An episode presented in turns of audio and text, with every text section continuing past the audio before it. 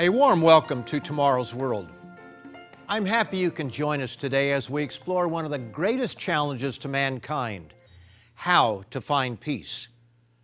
James Ciment's Encyclopedia of Conflicts since World War II, second edition, lists more than 200 conflicts from 1945 to 2005, and no continent was spared during that 60 year period.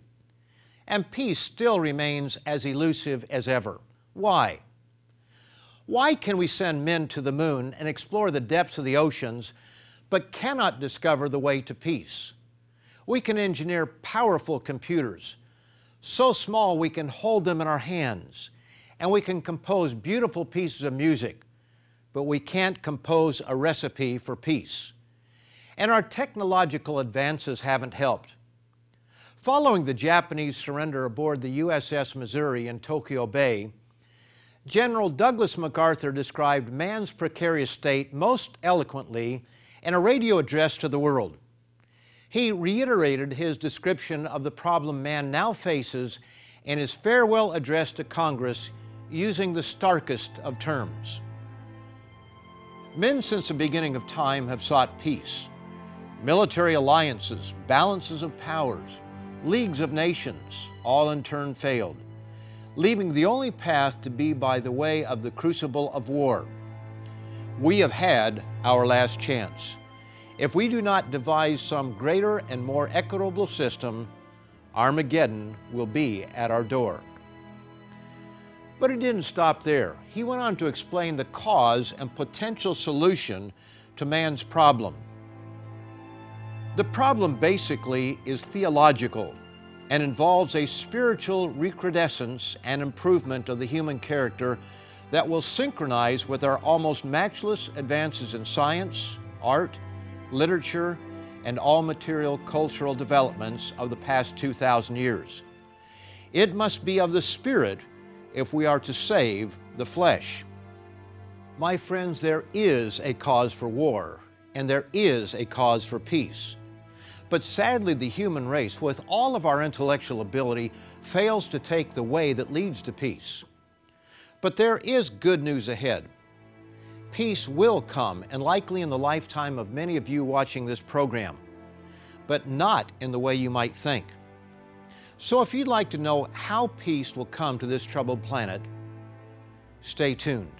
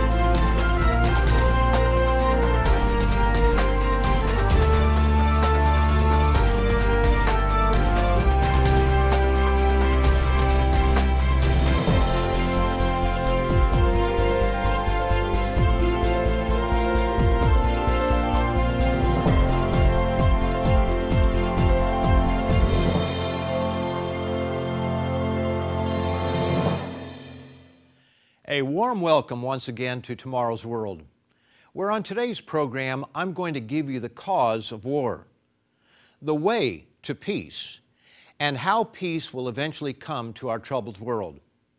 Now I know that sounds incredible, my friends, but peace is coming. It will not be as a result of summits or any other form of human effort. For as the Bible tells us in Isaiah 59 and verse 8, the way of peace, they have not known. But in spite of this, peace is coming, and it is sure. We must go back in time to the beginning of the human race if we are to understand how we arrived where we are today in our miserable state of affairs. Why is it that we don't have peace between nations, between various ethnic groups, between neighbors, and within families? According to the Bible, God placed the first man and the first woman in a garden that was filled with plants and animals of all kinds. Among the trees that bore fruit, there were two special ones. The tree of life symbolized God's rule over man. By partaking of it, man would be looking to God to reveal the difference between right and wrong. In short, how to live in harmony with God and fellow man. Choosing that tree would lead to eternal life. But our first parents were warned to stay away from the other tree, the tree of the knowledge of good and evil. Notice God's instructions in Genesis, the second chapter, and verses 16 and 17. Of every tree of the garden you may freely eat, but of the tree of the knowledge of good and evil you shall not eat, for in the day that you eat of it, you shall surely die. This tree symbolized mankind taking upon himself the right to determine what is good and what is evil. And to choose this tree meant pain, heartache, suffering, conflict, and death. On the surface, the choice seems rather simple, but our human nature is such that we do not want God telling us what to do. We would rather decide for ourselves, and that is exactly what Adam and his wife Eve did. There is a real spirit world, and Satan the devil appeared to Eve in the form of a serpent and challenged God's statement that by eating of that tree it would lead to death. Now notice, he flattered her and played on her vanity. And the serpent said to the woman, You will not surely die, for God knows that in the day that you eat of it, your eyes will be opened, or we might say enlightened, and you will be like God, knowing good and evil. In effect, he told her that God was unfair, that he was lying to her, that she did not need God, and that she should be able to make up her own mind concerning lifestyle choices. Verse 6 confirms that Satan's tactic worked. So when the woman saw that the tree was good for food, that it was pleasant to the eyes, and a tree desirable to make one wise, she took of its fruit and ate. She also gave to her husband with her, and he ate. Ever since, we have been making the same choice to reject God's way and to do it our own way. And that way is the way of selfishness and self interest. How often you hear leaders of nations refer to national interest in the decisions they make. Sadly, whether we are talking about nations, neighbors, or two people in marriage, there is far too much self interest and far too little outgoing concern. As General Douglas MacArthur rightly said, there must be a change in our very nature if there is to be real peace. The trees teach us two ways of life. The first is the way of give, of outgoing concern for the other person. The second is the way of get, taking care of number one, with little or no regard for the other person. And that is man's nature, self-centered and looking out for himself. Former U.S. President Richard Nixon well understood man's nature and how it operates. He understood it on a geopolitical scale and how self-interest is at the heart of every nation's foreign policy. In his book, Real Peace, Mr. Nixon chided poets, authors, and songwriters about their dreamy ideas of peace. Those who make peace at the typing table rather than at the negotiating table have the luxury of being peacemakers without having to grapple with complex problems in the rough and tumble world of real international diplomacy. To them, the only obstacle to peace is the regrettable lack of leaders who are as selfless and idealistic as they claim to be, and who are willing to put aside parochial national interests in the interest of bringing peace to the world. They hope that this era will be the one in which self-interest, the force that has driven history since the dawn of history, will simply evaporate. While recognizing that the problem is man's nature, he never placed much hope on religion to come to the rescue. The bloodiest wars in history have been religious wars. Men praying to the same God killed each other by the thousands in the American Civil War and by the millions in World War I and World War II. Unless men change, a real peace must be built on the assumption that the most that we can do is learn to live with our differences rather than dying over them. Sadly, Mr. Nixon is correct. Too often, religion has been the problem rather than the solution. When our first parents chose the tree of the knowledge of good and evil, they were thrust out of the Garden of Eden. God, in effect, told them, Go do your own thing. And ever since, whatever man puts his hand to build is a mixture of good and evil. This is especially true when it comes to education, which teaches us how to make a living, but not how to live. Science and technology can take us to the moon, but in the end stand as the Frankenstein monster that can destroy all life from this planet. All that man touches can have a good application, but too often it is used for evil. We have become slaves to email and texting. Television and computers are used to spread pornography. We spend huge sums of money around the world for health care, but do not know the way to good health. Governments are run by kings, presidents, parties, committees, congresses, and parliaments, but none has brought us lasting peace. And when man forms God in his own image, even religion is an enemy to peace. In 1959, the former Soviet Union donated to the United Nations a bronze statue of a man holding a hammer in one hand and a sword in the other, into which he is shaping a plowshare. This work of art, called Let Us Beat Swords into Plowshares, symbolizes man's desire for an end to war and conflict and the conversion of the instruments of war into instruments of peace.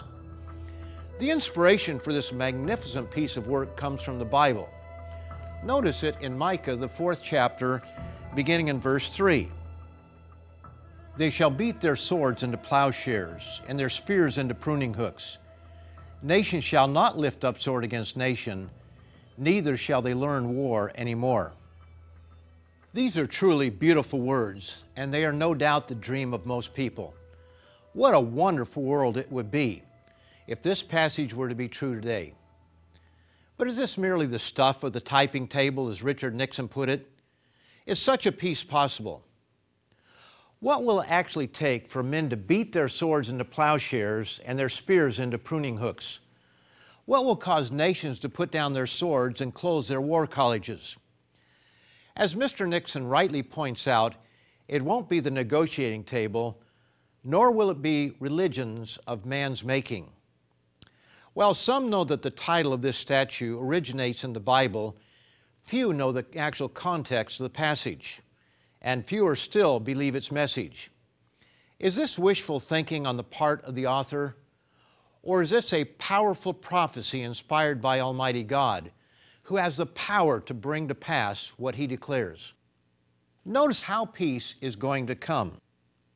Now it shall come to pass in the latter days that the mountain or the government of the Lord's house shall be established on the top of the mountains, and shall be exalted above the hills. And people shall flow to it. Many nations shall come and say, Come, and let us go up to the mountain, or the government, of the Lord, to the house of the God of Jacob he will teach us His ways, and we shall walk in His paths. For out of Zion the law shall go forth, and the word of the Lord from Jerusalem. He shall judge between many peoples and rebuke strong nations afar off. They shall beat their swords into plowshares and their spears into pruning hooks. Nation shall not lift up sword against nation, neither shall they learn war any more. But how and when will this be? This all sounds wonderful, but if it's God's will that we have peace on earth, why not now? Why not a thousand years ago? Why not 4,000 years ago? When Adam and Eve chose to do their own thing, God in effect said, Go do it. You think your way is better? You have 6,000 years to prove it. Set up your own institutions, look to your own intellect, and worship your own gods. But don't expect me to bail you out of the consequences of your chosen actions. Have you ever noticed that mankind never gives God credit for anything good? But if something bad happens, it's an act of God. If you would like to discover more about how this topic impacts your life, Visit us online at www.lcgcanada.org to read our featured literature free of charge.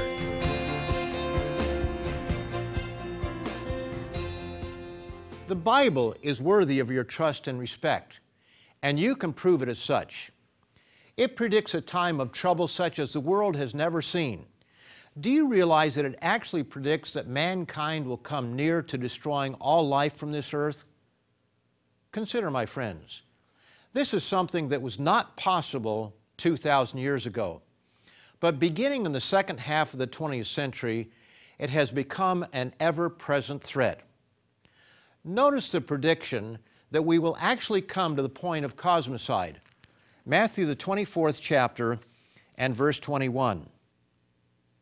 For then there will be great tribulation, such as has not been since the beginning of the world until this time, no, nor ever shall be. And unless those days were shortened, no flesh would be saved. Yes, man will actually come to that point. That's the bad news. But there is also good news, wonderful news. That is when the God of heaven is going to step in and save man from himself in spite of himself. That is when the prophesied Messiah of the Jews is going to come. That event is also known in the biblical scriptures as the second coming of Jesus Christ. And he will do for man what man cannot do for himself bring lasting peace. He is going to return as a conquering king with the power to establish and maintain peace. Biblical prophecies tell us there is a confrontation coming in the Middle East where many nations will come against the Jewish state known as Israel. It is then that God will intervene and fight for the Jews, set up a kingdom, and command all nations to come and learn His ways. Sounds strange, doesn't it? But look at the world today. What do you see? Look at the state of affairs in the Middle East. How could anyone know 2,500 years in advance that Jews would be in Jerusalem at this time and that Jerusalem would be the center of today's geopolitical troubles? After all, the Jews were not in control of Jerusalem for hundreds of years. Yet that is exactly what the prophet Zechariah predicted over 2,500 years ago. Behold, I will make Jerusalem a cup of drunkenness to all the surrounding peoples when they lay siege against Judah, that's the Jews, and Jerusalem. And it shall happen in that day that I will make Jerusalem a very heavy stone for all peoples. All who would heave it away will surely be cut in pieces, though all the nations of the earth are gathered against it. Zechariah tells us that when these nations come against Jerusalem, they will only take half of the city, indicating that it would be a divided city at the end of the age, part Jewish and part not. Zechariah 14, verses 1 through 4. Behold, the day of the Lord is coming, for I will gather all the nations to battle against Jerusalem. Half of the city shall go into captivity. Then the Lord will go forth and fight against those nations as he fights in the day of battle and in that day his feet will stand on the Mount of Olives, which faces Jerusalem on the east. And the Mount of Olives shall split in two from east to west. Verse 9 confirms who it is that will take over the rule of the world. And the Lord shall be king over all the earth. In that day it shall be, the Lord is one, and his name one. Many people have the mistaken idea that the return of Christ will bring about the end of the world. They throw about biblical words and expressions such as Armageddon, but don't know the context to understand the big picture in which these words fit. Notice what Zechariah continues to tell us is going to happen after this lopsided battle between the returning Jesus Christ and the armies of rebellious mankind. And it shall come to pass that everyone who is left of all the nations which came against Jerusalem shall go up from year to year to worship the King, the Lord of hosts, and to keep the Feast of Tabernacles. The Feast of Tabernacles is one of the biblical festivals which has been generally rejected by professing Christianity. Yet here we read of the returning Christ dealing not only with individuals, but with great nations who do not come up to observe this festival. Let's see this as we continue in verses 17 through 19. And it shall be that whichever the families of the earth do not come up to Jerusalem to worship the King, the Lord of hosts, on them there will be no rain. This shall be the punishment of Egypt and the punishment of all the nations that do not come up to keep the Feast of Tabernacles. But will defeating earth's armies and cutting off the rain supply bring about peace? Not without a change of heart. And this is exactly what the scriptures tell us is going to happen. The book of Revelation tells us that following Christ's intervention to defeat rebellious mankind, he is going to remove a powerful spirit influence from this earth Satan the devil. This spirit being has been broadcasting into the hearts and minds of all men everywhere thoughts of vanity, of greed, selfishness, and violence. Let's notice his demise described in Revelation, the 20th chapter, beginning in verse 2. He laid hold of the dragon, that serpent of old, who is the devil and Satan, and bound him for a thousand years. And he cast him into the bottomless pit and shut him up and set a seal upon him so that he should deceive the nations no more till a thousand years were finished.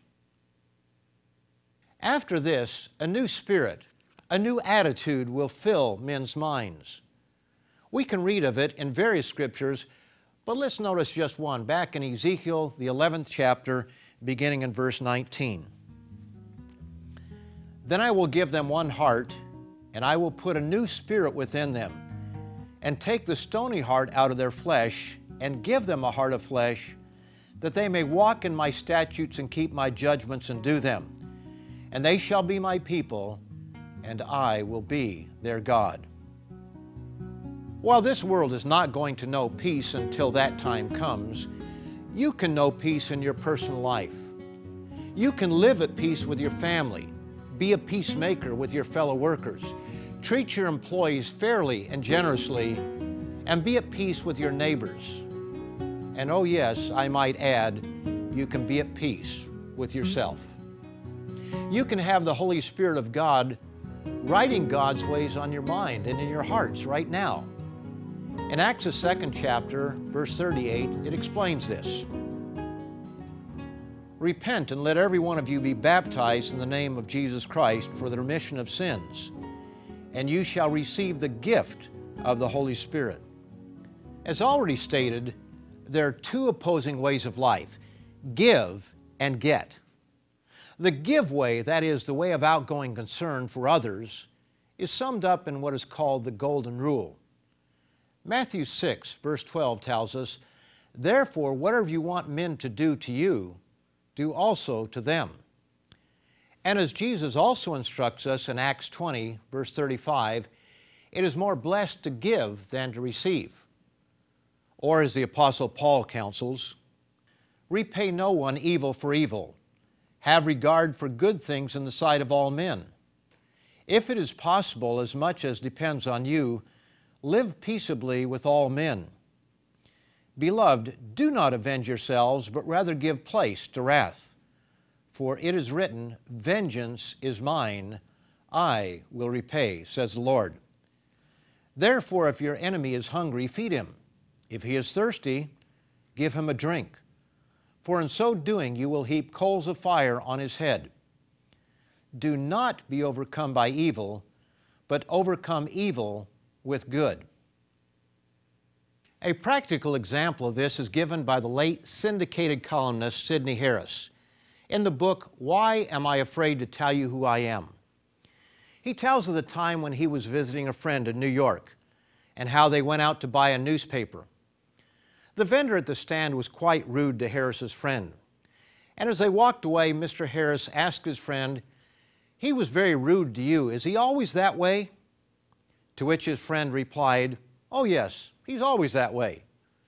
Then why were you so nice to him? And his friend replied, Because I don't want him dictating to me how I will live my life. This man was clearly at peace with himself. In this case, he did not change the news vendor, but neither did he make war with him. And this brings us to a major cause of conflict between individuals and between nations, and that is pride. Mr. Harris's friend, whether he realized it or not, was following the Apostle Paul's advice, and he was also swallowing his pride, something else the Bible instructs.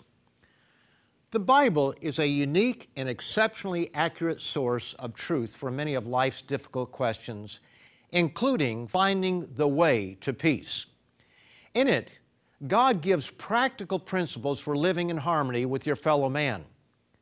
So, if you'd like to know more about this vital book and how to prove that it is the Word of God, please visit the website that will be shown momentarily on your screen and read our informative booklet, The Bible Fact or Fiction. There you will also find a variety of booklets and articles that show the way that leads to peace. And be sure to come back next week at the same time to learn more about the peace to come in tomorrow's world. Until then, goodbye, friends. If you would like to discover more about how this topic impacts your life, visit us online at www.lcgcanada.org to read our featured literature free of charge.